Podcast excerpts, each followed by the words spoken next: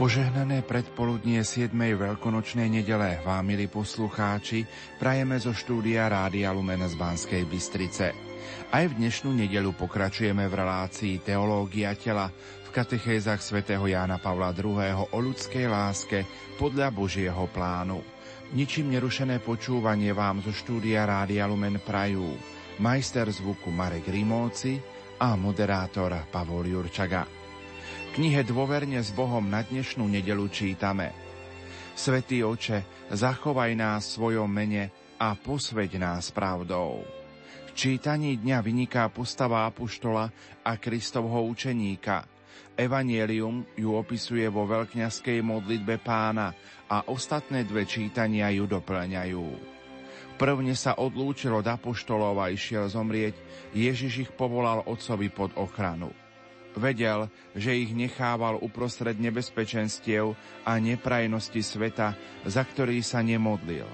Nejde tu o svet stvorený od Boha, ktorý sám sebe je dobrý, ale o svet hriechu, nad ktorým panuje zlý. Apoštoli do neho nepatria. Nie sú zo sveta a práve preto svet ich znenávidel. No musia žiť vo svete a splniť v ňom svoje poslanie. Preto Ježiš hovorí otcovi – Neprosím, aby si ich vzal zo sveta, ale aby si ich ochránil pred zlým. Táto modlitba je smerodajná pre každého apoštola. Zostať vo svete kvôli jeho pokresťančeniu, nenechať sa premôcť jeho úkladmi a nebáť sa jeho nenávisti, ktorá je známkou, že nepatríme k svetu. Najnebezpečnejšou nástrahou sveta je blud, ktorý falšuje svedomie a vlečie človeka do záhuby. Hľa, čo žiada Ježiš od Otca. Posved ich pravdou, Tvoje slovo je pravda. To je pravda, ktorá vychádza od Boha, Jeho slovo. Ona mala byť odznakom apoštolov a urobiť ich odolnými voči bludom sveta. Preto mali byť posvetení v tejto pravde a zachovaní úplne pre jeho službu. Ide o posvetenie, ktoré ich oddelilo od znesveteného sveta, Odalo ich pravde až po obetu seba samých podľa príkladu učiteľovho, ktorý sa pre nich posvetil až po obetu na kríži. To je zmysel slov. A pre nich sa ja sám posvecujem, aby boli aj oni posvetení v pravde. Ježišova modlitba bola prerušená jedinou tvoňou, myšlienkou na zradcu. Hovoril k otcovi, ja som ich zachovával a nikto z nich sa nestratil, iba syn zatratenia, aby sa splnilo písmo. Proroctvami predvídaná, ale nie predurčená táto bolestná strata spasiteľova dokazuje, že zahynul len ten, čo dobrovoľne odporoval jeho láske. Skutky apoštolov hovoria o voľbe Mateja, aby zaujal Judášovo uprázdnené miesto. Zaujímavá je podmienka voľby. Treba zvoliť niekoho, kto nasledoval Ježiša od začiatku jeho verejného života až po smrť, aby podľa slov svätého Petra sa stal s nami svetkom jeho vzkriesenia. Apoštol v každej dobe je pozvaný byť svetkom pánovho vzkriesenia ako dôkaz jeho nepopierateľného božstva a jeho spasiteľnej moci.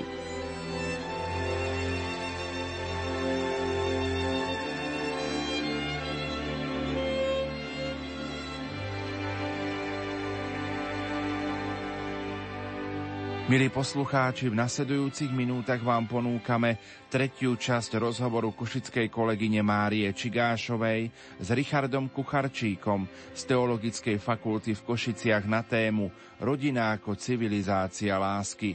Rodina stan sa tým, čím si. Nech sa vám príjemne počúva. Lumen. Malé rádio s veľkým poslaním. Ak by sme chceli ísť ďalej, tak môžeme poukázať na iné možnosti budovania civilizácie lásky, kde práve manželia, kde rodiny sú tými, ktorí iniciujú z nejaké zaujímavé myšlienky, ktoré slúžia aj pre ďalších vo svete. Mal som skúsenosť s, s domovom, takým detským domovom rodinného typu, kde žilo viacero rodín v takej komunite, v takej dedinke a je zaujímavé, že túto komunitu viedli manželia. Ďalej manželia, ktorí si napríklad založia rodinnú živnosť alebo rodinný podnik, začnú piecť chlieb alebo ja neviem, predávať meso alebo čokoľvek iné robiť len preto, aby možno boli bližšie k tomu človeku. Aby si ten človek kupoval ten chlieb nie s tými vitamínmi E z anonymného hypermarketu, ale od človeka, ktorý ho pozná, ktorý mu ten chlieb predá inak ako ten anonymný predajca. Ak je niekto podnikateľom, tak môže nechať presiaknúť tú svoju firmu kultúrou alebo civilizáciou lásky tým, že umožní flexibilný pracovný čas, tým, že príjme do zamestnania ženu, aj napriek tomu, že bude chodiť za sopľavými deťmi, pretože budú stále chore, umožní žene pracovať napríklad z domu. Toto všetko sú také znaky tej firemnej rodinej kultúry, ktorá nie je ničím iným ako tou civilizáciou lásky. Nedávno som počul jedného, o jednom zamestnávateľovi, ktorý sa rozhodol odmeniť finančne zamestnancov, ktorí budú mať nejaké prírastky v rodine celkom slušnou sumou. Aj to je jeden zo spôsobov, ako si ctiť rodinu. Tendencie napríklad v Amerike sú zaujímavé v tom, že zamestnávateľe začínajú oveľa radšej zamestnávať ženatých mužov alebo vydaté ženy ako slobodných a ukazuje sa to aj v tom, že títo ľudia sú ako keby, môžem povedať, výkonnejší, alebo teda vyrobia viac.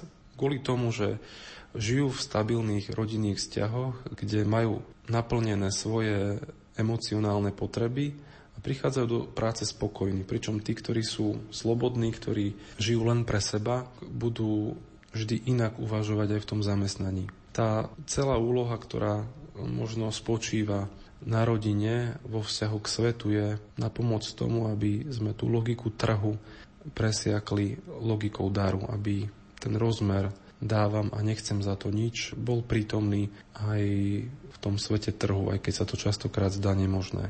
Úloha kresťanov v prvotnej cirkvi nespočívala v tom, že ako hlasovali vo voľbách, ale akým boli svedectvom Zoberme si to stále platné pravidlo krv mučeníkov semeno nových kresťanov. Dnes vidíme novodobých mučeníkov v Iraku, v Afrike, na Blízkom východe a vidíme tých, ktorí možno aj onedlho budú zomierať za to, že, že žijú v rodine alebo že bránia rodinu. A v tom bude spočívať moc rodiny. Nie v tom, že budeme podpisovať petície alebo hlasovať za nejaké zákony, aj keď aj to určite je dôležité, ale v tom, akým svedectvom budeme, ako budeme, ako budeme viditeľní, ako bude naša viera, láska viditeľná v tom, ako ju denodene prežívame. Rímska ríša sa rozpadla práve kvôli tomu, že nebudovala na hodnotách, ktoré v konečnom dôsledku sú hodnotami, ktoré žije rodina. A teda kresťania, ktorí si ctia tieto hodnoty rodiny, ktoré si ctia hodnotu manželstva, sú tými prvými svetkami, ktorí zachraňujú rodinu, od ktorých závisí vlastne budúcnosť manželstva a budúcnosť rodiny. Obnova spoločnosti a obnova cirkvy závisí v prvom rade od manželstva od, a od rodiny. Tak ako sme spomínali, že veľkú úlohu v stredoveku mali reholné spoločenstva, kláštory, naozaj kláštor na kláštore, ktorý budoval tú kresťanskú identitu, tak rovnako dnes je tou veľkou dôležitou úlohou budovať nielen kláštory, ale aj domáce cirkvy, ktoré budú šíriteľmi tej autentickej lásky, ktorá pozera na toho druhého.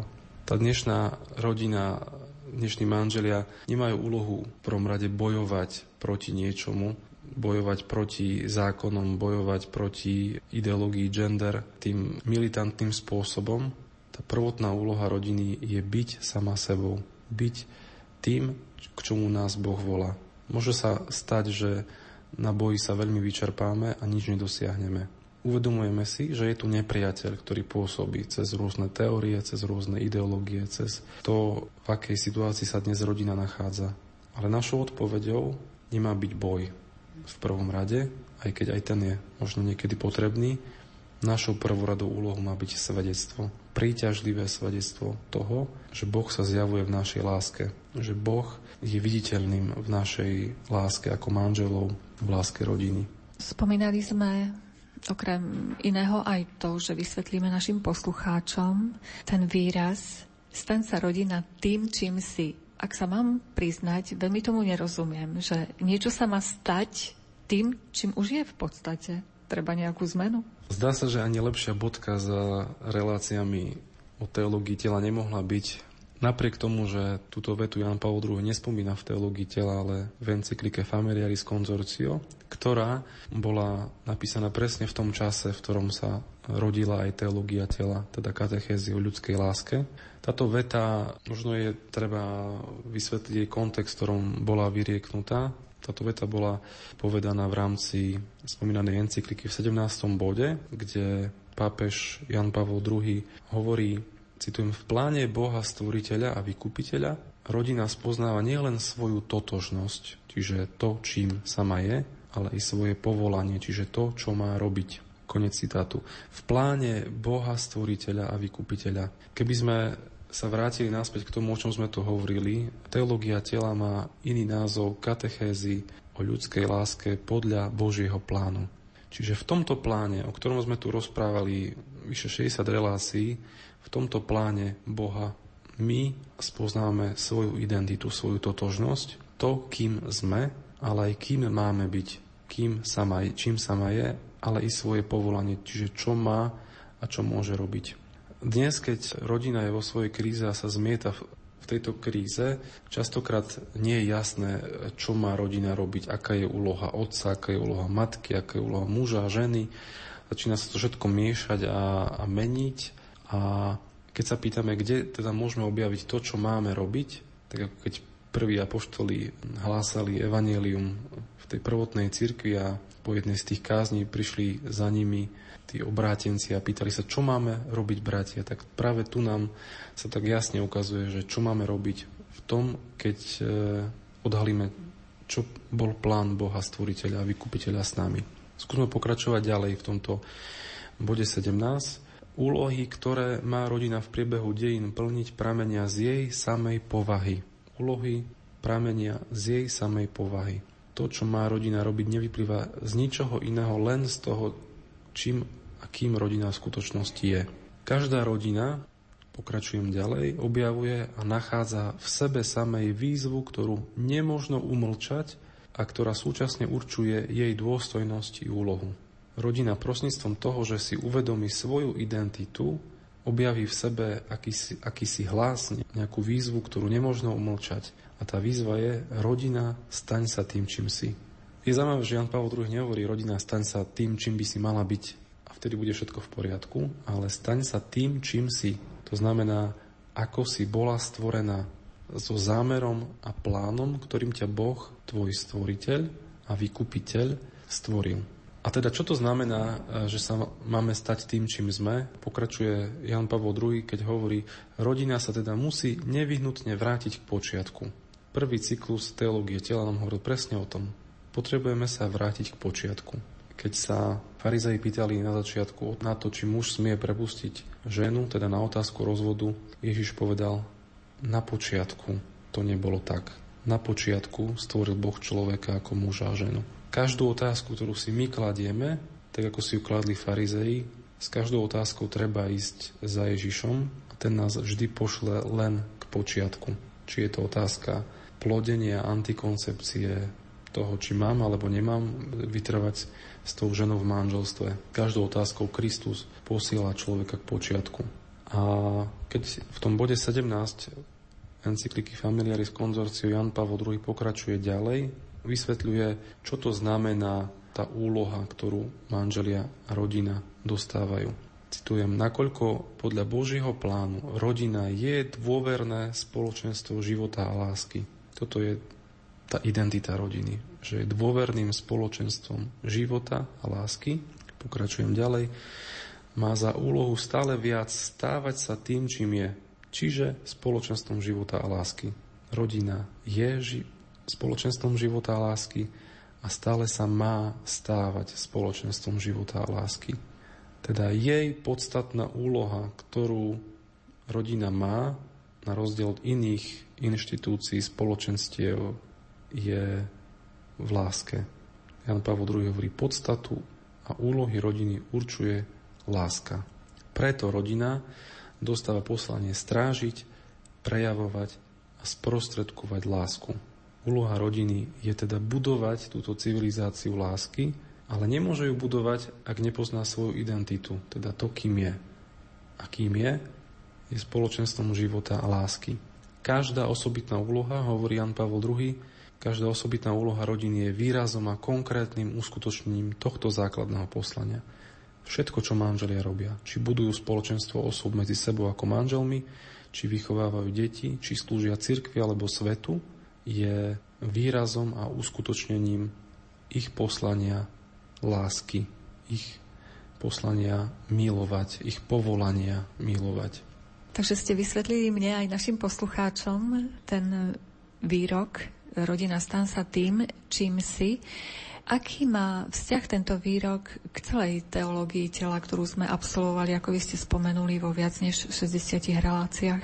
Viac než 60 relácií a viac než 130 kateches, ktoré Jan Pavel II predniesol na stredajších audienciách počas 5 rokov aj s nejakými prestávkami. Prakticky nechceli nič iné, len odhaliť tú identitu človeka, jeho podstatu. Ako sme spomínali, celá teológia tela bola jedným veľkým komentárom nepochopenej encykliky Humanae Vitae a možno takou odpovedou na tú kultúru, v ktorej Jan Pavel II žil a ktorú vnímal pretože si uvedomoval, že človek začína strácať možno to poňatie o tom, kým je alebo kým by mal byť.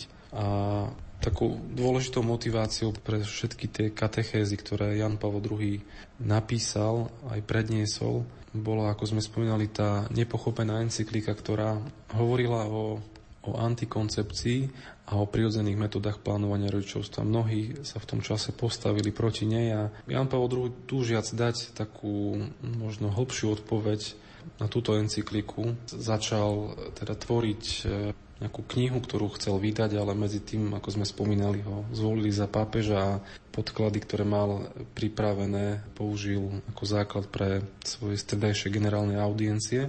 A takto Možno aj prozreteľnosť Božia chcela prostredníctvom tohto pápeža poukázať na tú veľkú hodnotu, ktorou rodina je. Je zaujímavé, že dve tretiny z toho, čo sa v cirkvi o rodine a manželstve napísalo, bolo práve z pera Jana Pavla II.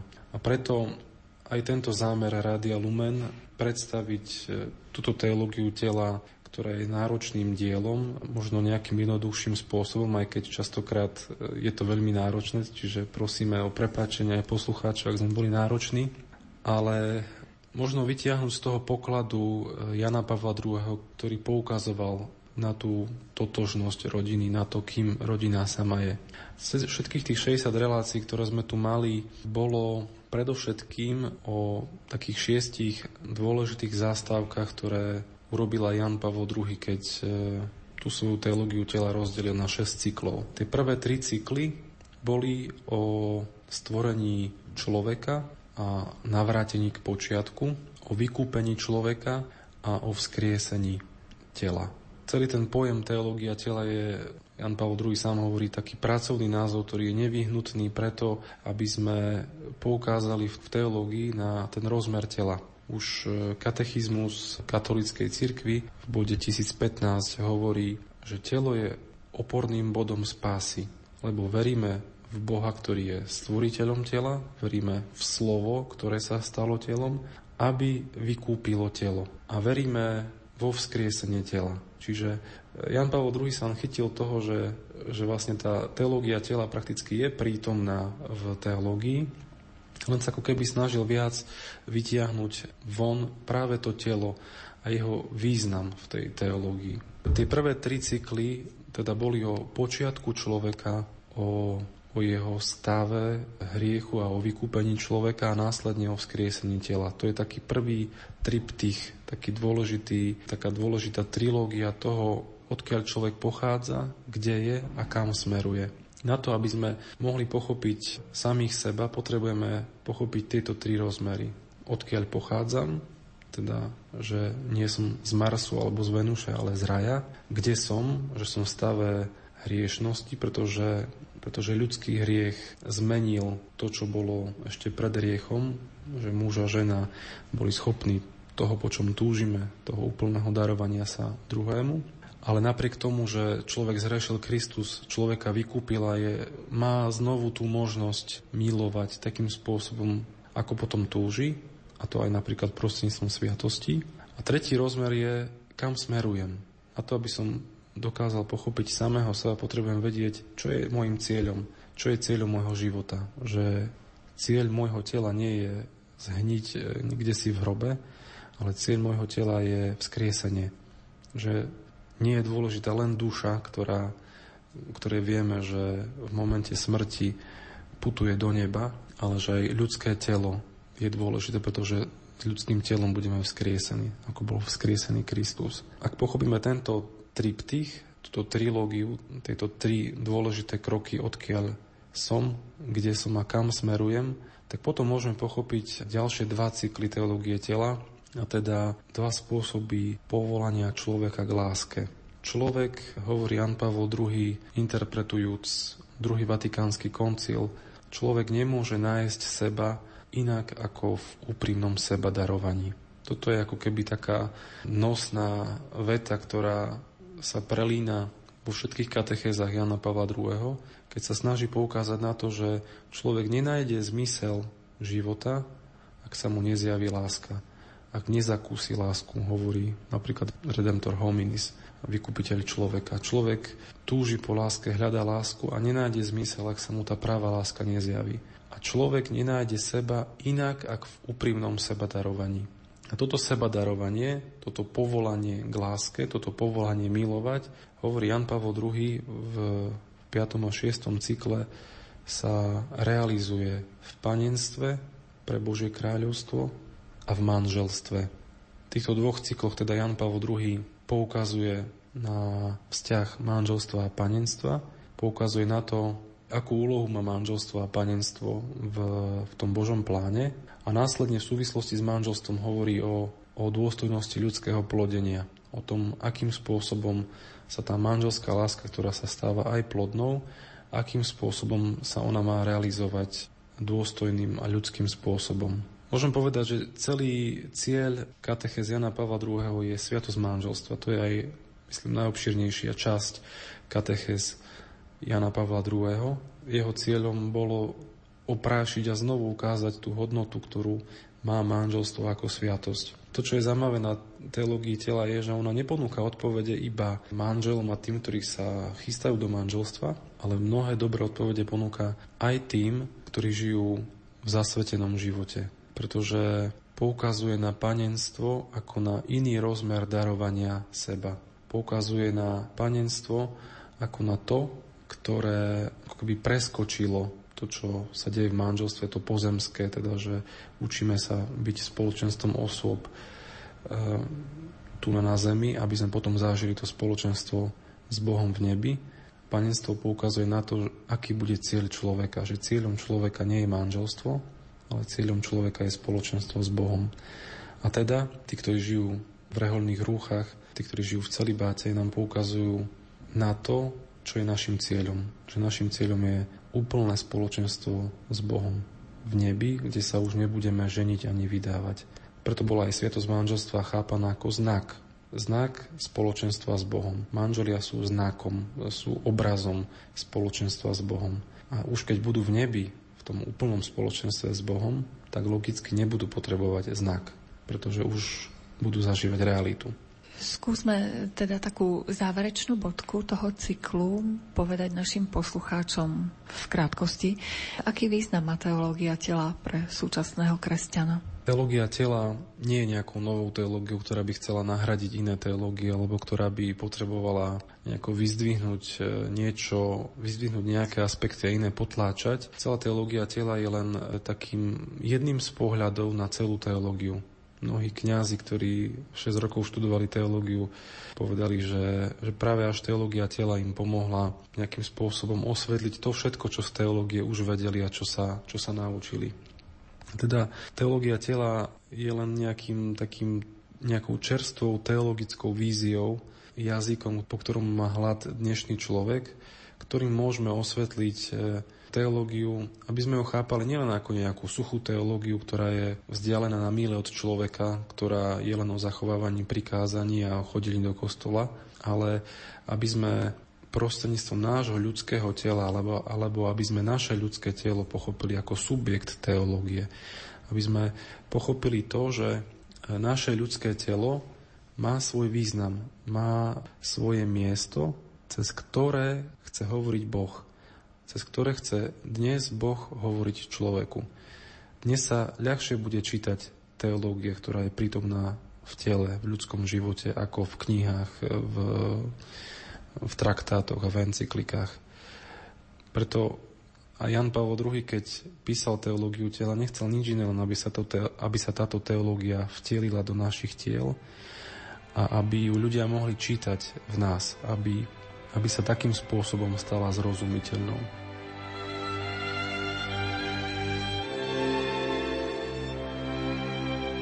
Milí poslucháči, v uplynulých minútach sme vám ponúkli tretiu časť rozhovoru košickej kolegyne Márie Čigášovej s Richardom Kucharčíkom z Teologickej fakulty v Košiciach na tému Rodina ako civilizácia lásky.